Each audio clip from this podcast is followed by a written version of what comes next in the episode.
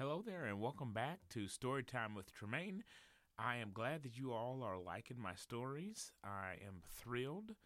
I am also glad to be hosted now on iTunes, TuneIn, SoundCloud, and Spreaker. So tell your friends about the podcast, and we can continue growing our audience. We've got a great story for you today. It's one that I uh, just wrote, and I think you're going to like it. It is a little bit of a mystery. Let's see if you can figure it out. If you can figure it out, you are a great person because it hasn't been finished. So we will leave you in this episode with a continuance. Uh, let's jump right in. This is part one. The story is called Murder on McKinley Avenue. It was a typical day for Norman as he arrived at his home after work. He had done all the things he normally does after parking his car in the driveway. He checked to make sure he had everything he wanted to take into the house. Once he surveyed his car for the last time, he exited, closed the door with his hip, and jabbed the lock button on his key fob. The horn beep and the flashing lights confirmed he locked his car doors. Keeping with his daily tradition, he walked to his mailbox, peeped in, gathered the mail, and proceeded to enter his house. When he opened the door, he was greeted by the smell of fresh pine trees. The scent filled the room and gave a warm feeling of being at home. He was glad he had purchased the automatic spray device. Norman pushed, op- pushed the door open, slid out of his shoes, and continued with his after work routine. This was going to be a fun night for Norman. He had invited a group of friends over for a game of Texas Hold'em. It had been a while since he was able to have guests over.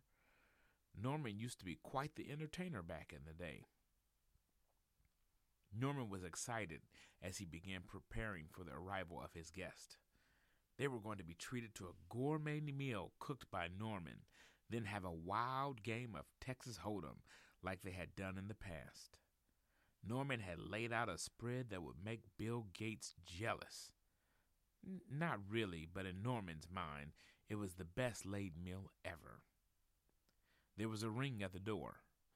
Norman's guest had started to arrive.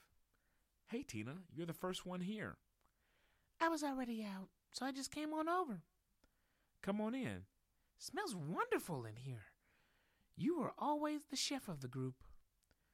Shortly after Tina arrived, the rest of the group began to file in. Terry, friends with Norman since the kindergarten, Justin, his friend from junior high, and Lisa, his friend from high school. They gathered around the table and began to feast on the meal that Norman prepared. As they ate, they discussed old times, told old stories, and laughed with enjoyment. It was now nine o'clock, game time. Norman and his friends cleared the dinner table and set up the game table. The game table was brand new and was getting its first game played on it this night. The table was the shape of an oval. Norman sat in the dealer position. To his right was Lisa, Terry, Justin, then Tina on his left. Let the game begin. Several hands of Hold'em were played when the room began to get a little chilly. Brr, Lisa said. Yeah, I'm getting a little chilly myself, Tina agreed. Oh, no worries, said Norman. I'll turn on my electric fireplace. With the push of a button, the electric fireplace began to roar. They had only stopped a second to turn the fireplace on and take restroom breaks. Then it was back to playing poker and socializing. Outside, it had begun to storm. This didn't bother Norman or his friends. It was an excuse to keep playing Texas Hold'em and reminiscing about old times. Several hours had passed and the storm grew worse. Sheesh, it's really getting bad out there, said Tina. Yes, but we still have a few more hands to play. I have to win some of my money back from Norman, said Justin. They all laughed. Everyone knew that Norman was the king at Texas Hold'em. Good luck, Justin, Norman replied. I, for one, need to take a, a bathroom break, exclaimed Terry. With that announcement, it was break time for the game. While Terry went to use the restroom, the others chatted about the events of their day. A loud crack of thunder interrupted the group's conversation. The lights flickered, then went black.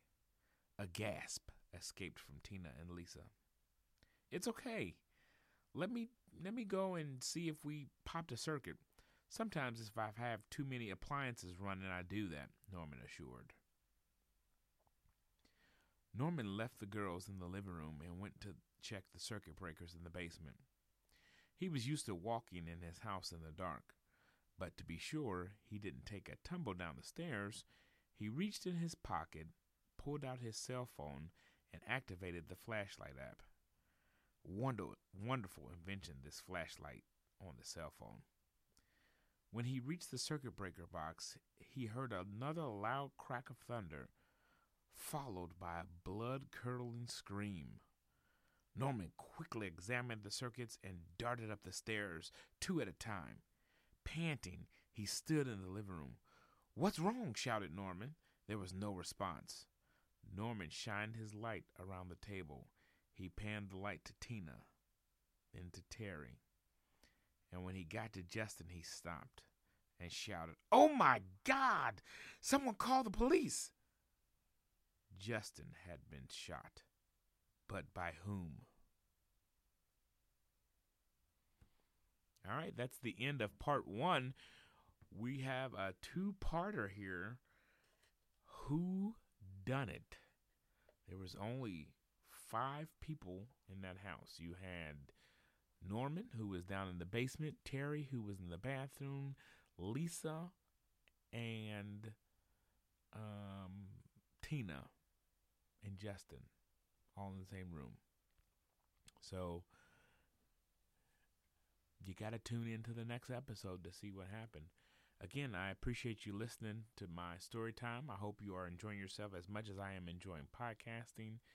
Listen, when you get a second, please subscribe. I have, um, again, put this on iTunes. I've put it on SoundCloud. You can hit that like button um, on SoundCloud. Let me know you liked it. You can also listen on TuneIn and you can listen on Spreaker. I am enjoying doing this and I'm enjoying you being with me. Come back, listen listen for part 2. It'll be episode 4, but part 2 of Murder on McKinley. Have a have a nice time.